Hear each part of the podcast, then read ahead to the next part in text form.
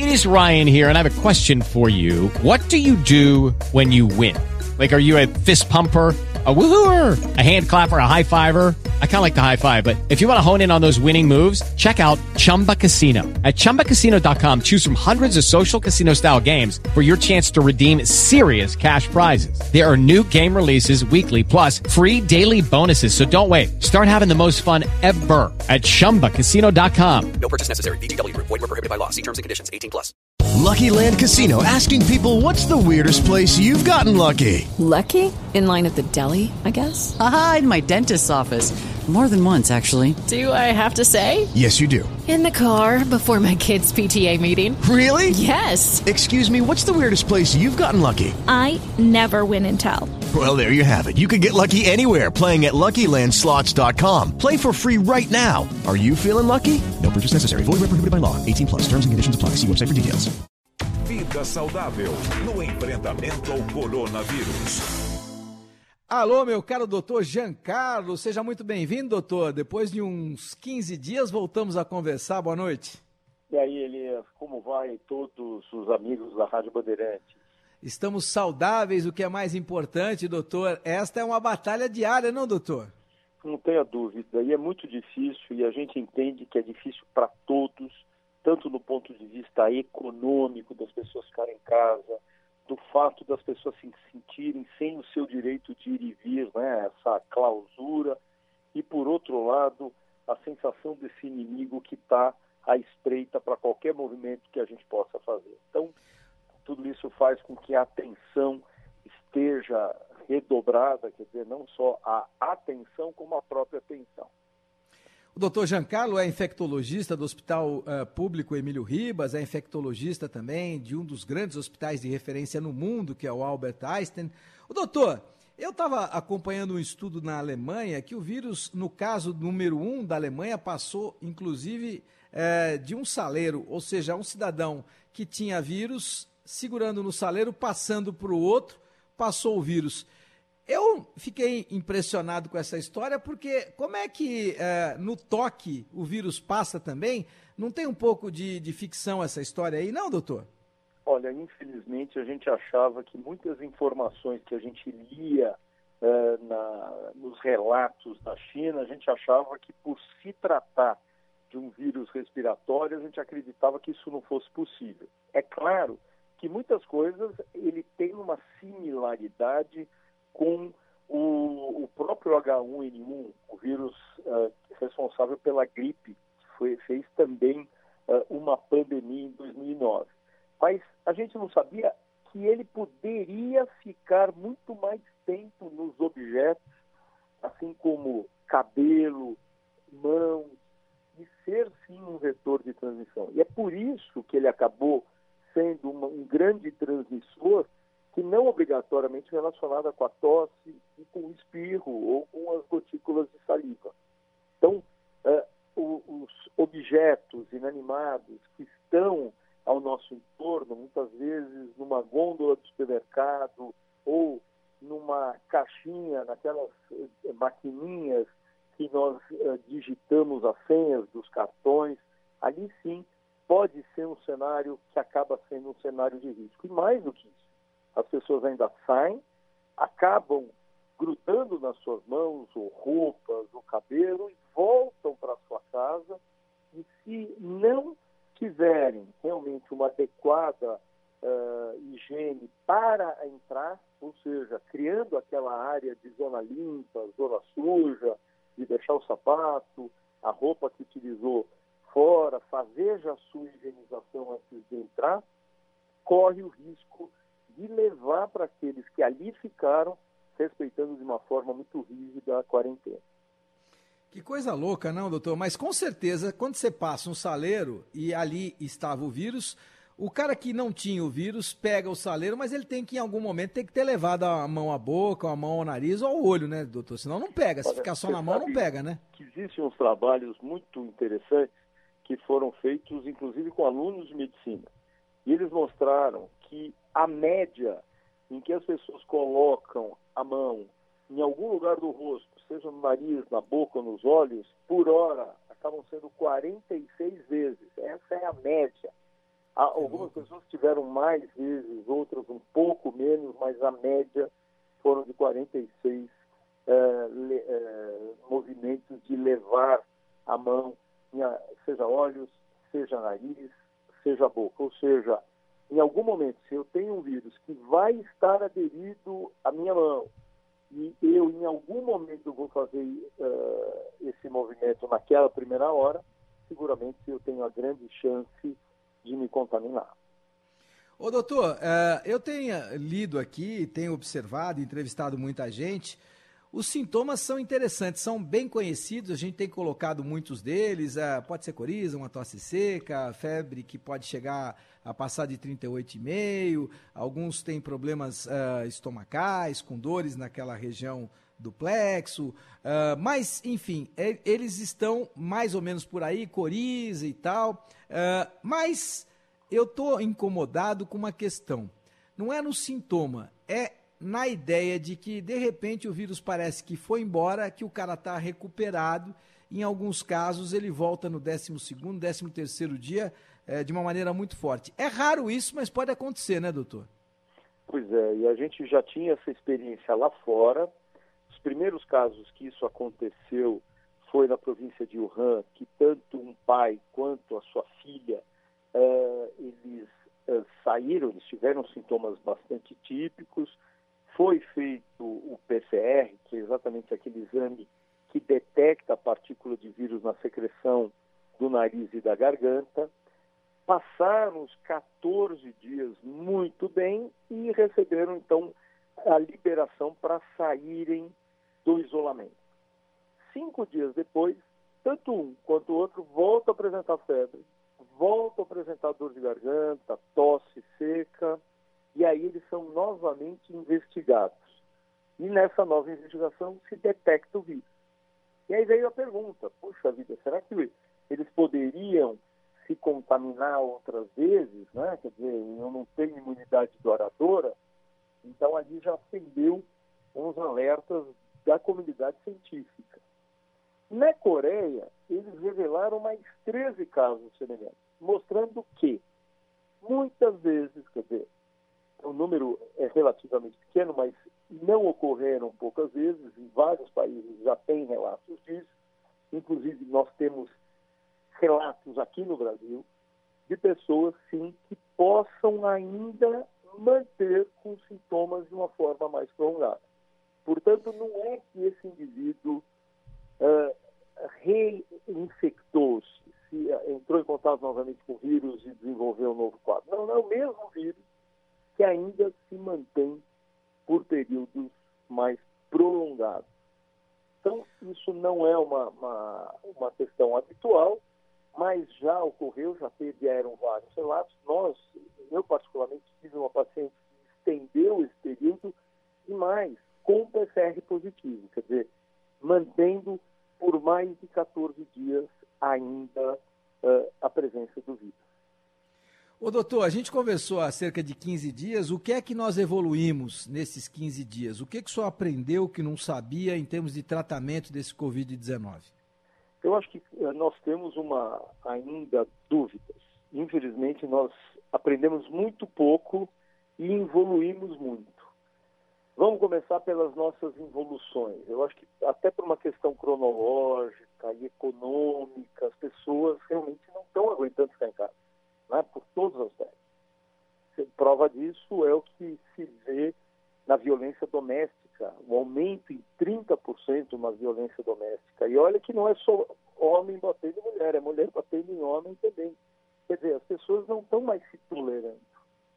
Essa é a primeira questão. A segunda está relacionada exatamente com o fato desses aspectos levarem as pessoas a diminuírem a sua adesão uh, quando se diz de, de quarentena.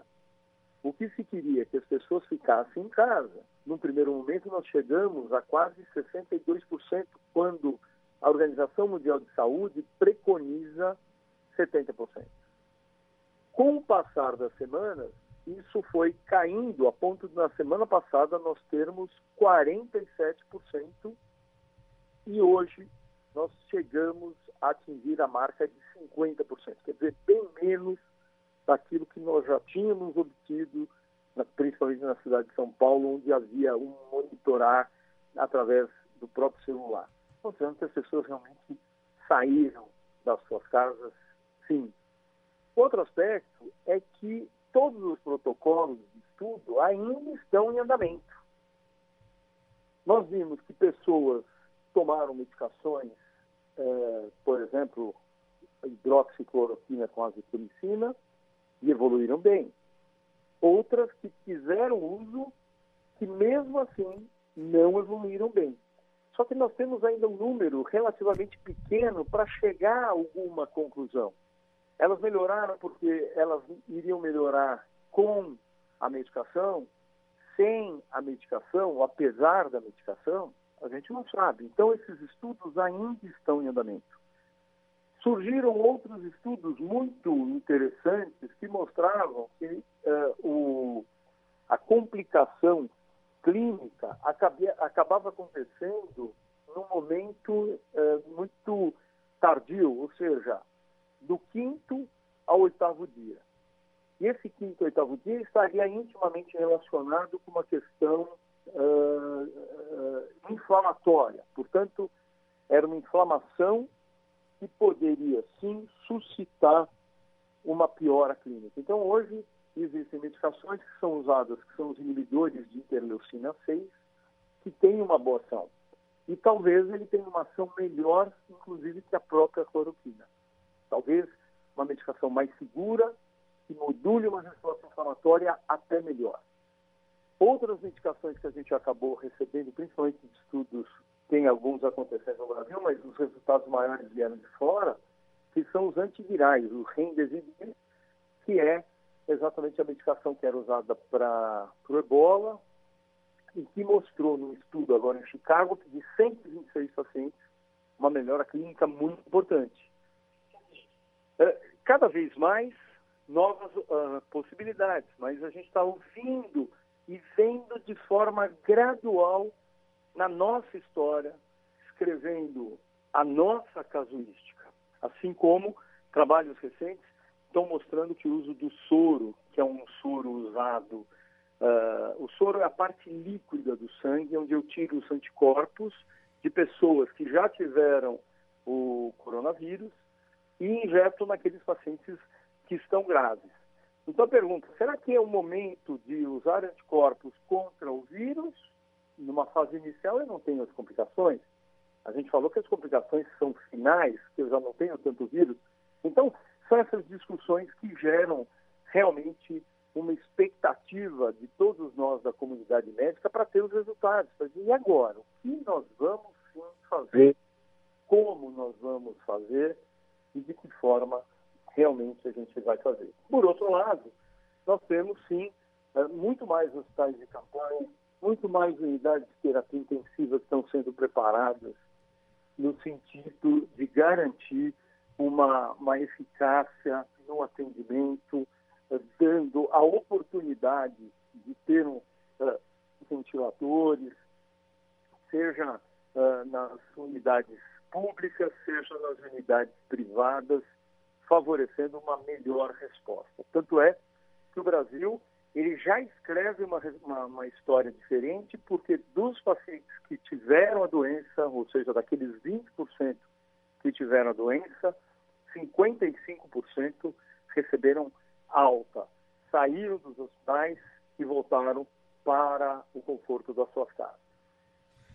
Ô doutor, como é que está São Paulo nesse momento? Só tem o lado público do Emílio Ribas e tem o lado privado do Hospital Albert Einstein. Claro que a questão privada é muito mais resguardada, até é natural que isso aconteça. Como é que São Paulo está enfrentando essa questão? É, eu acho que todas as vezes que a gente fala de serviço público, e vamos falar de Brasil, era um serviço que é, nós já estávamos doentes nós já tínhamos as nossas deficiências, isso é público e notório. Mas uh, o SUS, ele é uma grande mãe. Ele sempre acolhe, sempre cabe mais um. Pode vir, nós acolhemos. Né? Isso sempre aconteceu quando se falava muito de serviço, uh, de, de, mesmo que eu não tivesse leito, as pessoas eram colocadas nos corredores e eram atendidas. É claro que quando a gente fala numa doença como essa, em que a gente sabe que 8% não precisa só de maca, 8% vai precisar de unidade de terapia intensiva com respirador.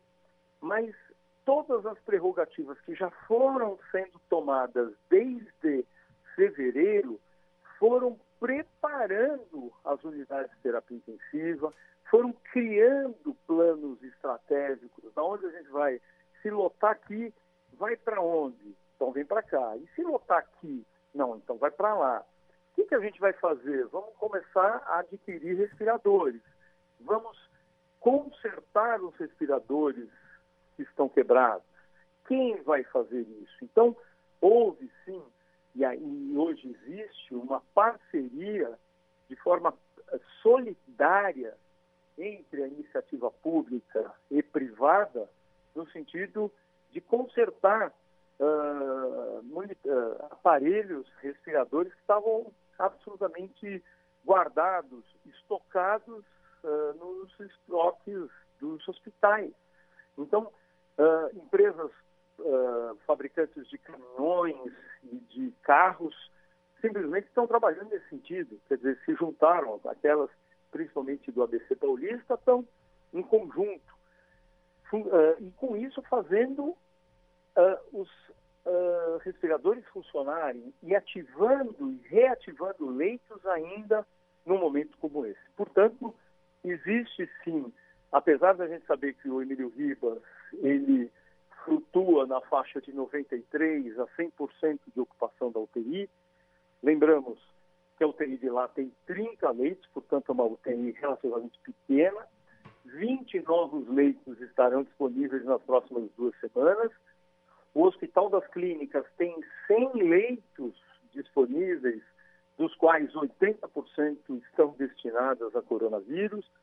Ou seja, existe sim a possibilidade de que, à medida em que essa curva de número de casos seja lenta e gradual, haja como atender as pessoas. As pessoas, neste momento, não estão ficando desassistidas, elas não estão deixando de ter um leito hospitalar, elas não estão deixando de ter um respirador e elas não estão deixando de ter a dignidade, seja de continuar vivo ou eventualmente não responder e morrer, mas pelo menos elas morrem de uma forma digna, diferente do que se viu em outros países.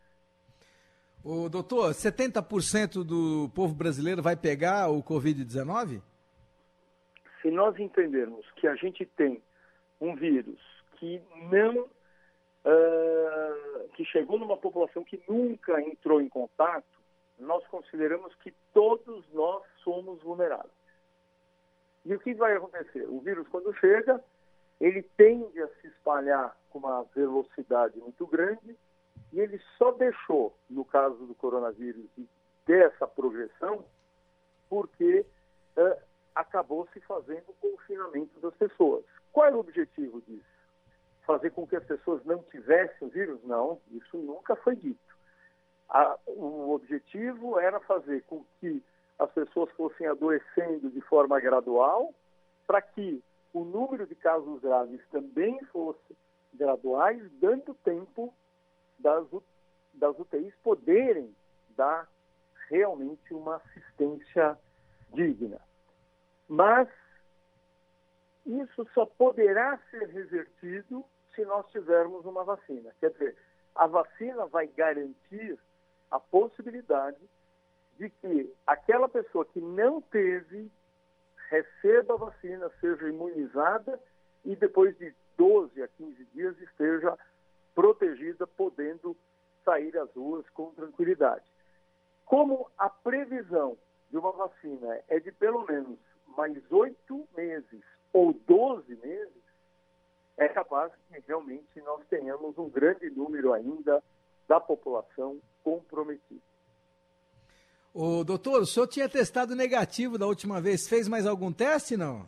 Olha, felizmente continuo negativo seguindo todas as normativas, apesar da gente estar num centro de referência, tanto no público quanto no privado, mas todas as precauções utilizadas, tanto quando sai, eu saio do hospital, do, do distanciamento social, do uso de máscara, do uso do álcool gel, principalmente quando eu estou longe de uma pia com água e sabão, e, por outro lado, me utilizando de todo o arsenal dos equipamentos de proteção individual para assistência ao paciente. E é importante a gente lembrar que o problema do profissional da saúde hoje é que não só a questão do equipamento, que muitas vezes acaba faltando, inclusive, na rede pública, e, ao mesmo tempo, o, o cuidado que deve ter e ser uh, realizado na hora de desparamentar. Ou seja, depois que eu estou tirando a máscara, depois que eu estou tirando o gorro, depois que eu estou tirando a avental, eu posso contaminar as mãos de novo e ela sim ser um vetor de transmissão, caso de forma inadvertida eu coloque no nariz, no olho ou na boca. Ô doutor, o senhor sabe que eu estou louco para testar, uh, para fazer aquele teste do anticorpo, aquele teste para saber se eu já tinha pego ou não, porque eu tenho quase certeza que logo no comecinho de março, fiquei quatro, cinco dias com febrinha baixa, com dor no corpo, mas isso era muito novo ainda, ninguém falava do coronavírus com essa intensidade. Fiquei, claro, em casa durante uma semana, não tinha. Não, depois começou a aparecer a ideia de que poderia uh, realmente essa epidemia se alastrar, então aí fiquei mais ainda em casa, fazendo os programas da televisão e da rádio em casa, fiquei 21 dias sem sair de casa. E não tenho a ideia se tive ou não, mas estou louco para saber se tive e até torço para ter tido, né, doutor? Para ter passado já por isso. Onde é que eu, onde é que eu posso fazer esse exame do teste rápido para saber se eu tenho ou não anticorpo para o Covid-19, doutor? Bom, hoje nós temos não só a disponibilidade do teste rápido, que é um teste que é feito exatamente uh, retirando uma gotinha de sangue do dedo. Ele tem uma uh, sensibilidade alta, mas de toda forma ele também não dá 100% de segurança de dizer, puxa vida, mesmo que você tivesse tido todos os sintomas, o resultado garantiu uh, que, olha, veio negativo. Uh, fica tranquilo que você, já não, você não teve. Não é? Mas nós temos a sorologia. A sorologia é um mecanismo muito parecido, mas que ele melhora, exatamente porque o tipo de sensibilidade ainda é maior e ele tem a possibilidade de dosar dois anticorpos, o IgG e o IgM. O IgM, vão usar o M como a polícia militar, ele é o primeiro que chega. E ele tende a estar presente a partir do sétimo dia do início dos sintomas. Já o IgG é como se fosse a polícia civil, é ele que vai ficar por mais tempo quando o IgM desaparecer e mais, ele vai ficar por toda a vida. Por isso que a gente vai chamar ele de um marcador, uma cicatriz sorológica. Então eu vou olhar e falar, ó, oh, o IgG está positivo, você já teve coronavírus em algum momento da sua vida. Então, o IgM, ele vem a partir do sétimo dia, e o IgG, ele vai positivando quanto mais tardiamente eu fizer o teste. Então, se eu fizer no 12 dia, ele aumenta para 69% de positividade. E se eu fizer no 14 dia, ele já sobe para 76% de positividade. Olha lá, eu não falei 100%. Voltando a mostrar que eu tenho um viés de 24% que a gente pode chamar de falso negativo. Mas ele é uma possibilidade para quem veio com o resultado o IgG positivo, sai, acaba saindo feliz, dizendo, puxa, já não só tive, porque tive alguns sintomas mais frustros e estou imune, como daquele indivíduo que teve a doença e quando o IgG vem positivado, ele também, associado ao fato do indivíduo não ter mais sintomas, mostra que ele está realmente curado. Mas é importante lembrar que mesmo as pessoas que tiverem IgG positivo, obrigatoriamente numa época de hoje, são obrigadas a se manterem fazendo os mesmos cuidados, uh, mantendo o uso de máscaras, usando álcool gel. Por qual motivo?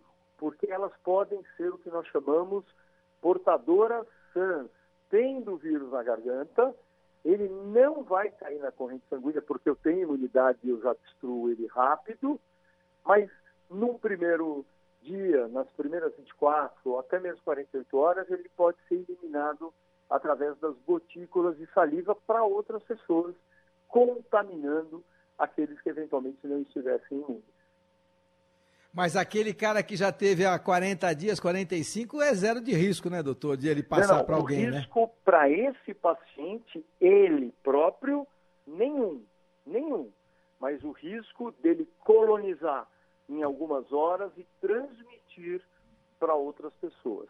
Então, esses cuidados devem realmente ser mantidos, mesmo para aquele que tiver testagem positiva, com IgG positivo, que ele já esteja imune, que ele não tenha sintomas, mas ele tome esses cuidados pelo risco de, se alguém no seu entorno transmitir para ele, ele não desenvolve doença, mas ele consegue, em 12, 36 horas que aquele vírus ainda se mantenha na garganta, transmitir para outras pessoas.